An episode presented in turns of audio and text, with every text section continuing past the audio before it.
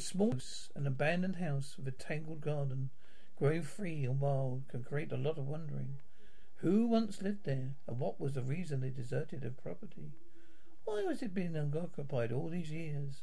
Could it be because the lonely property where the light sighs, sighs and drawn blinds shut out the sunshine is haunted? Such a house, it could stood the tree shadows on Elm Street. Only the old timers could recall the sinister sisters, Mary Margaret Bond. Their genteel maidens, shy to the world, living within the bonds of their comfortable inheritance. Low walls of natural rock surrounded their home. Being part of the neighbourhood, seeing they were not singled out as a curiosity, until the day he arrived it was noted they had apparently disappeared. Of course, they didn't vanish into thin air, but they had separated and taken up living quarters elsewhere. But why? Only their faithful housekeeper, Mrs. Holmes, knew the answer. You obtained the story from her, a tale of jealousy, hate, and two very small ghosts named Chipper and Susie. Chippy, as you might well guess, was a canary, and Margaret's pride and joy. Susie, on the other hand, was a natural born enemy of Chippy's species. Susie was a cat, the object of her mistress' devotion. Susie belonged to Mary. The green-eyed bundle of fur wandered from room to room throughout the house, causing, causing often and speculatively before Chipper's cage. His attention caused the little bird considerable alarm. His song was often mingled with cries of terror.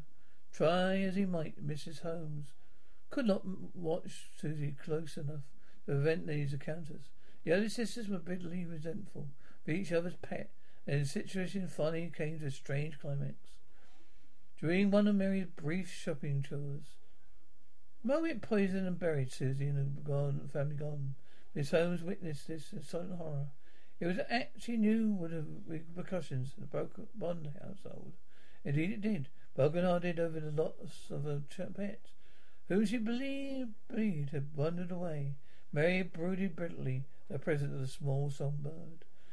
Meanwhile, another strange event took place. Over the patch of earth that toppled Susie's grave, they grew a cluster of wild poppies, with flowers of fragile, fragile, fragile and tissue like blossom. But no un- unwelcome in cultured garden, its twisted and trickling roots were not content to remain underground.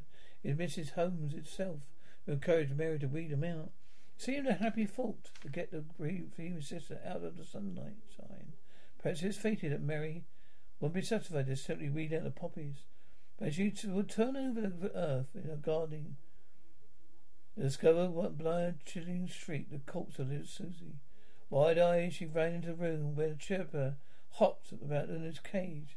It was too late for Mrs. Holmes to stop her. The chirper died quickly, as circle of fate had completed its turn. Soon sisters parted and found the house stood alone. His home was clearly abandoned. Eventually abandoned the monthly task, cleaning only the mounting dust within, for she vowed only too often she could hear the ghostly strains of a little song.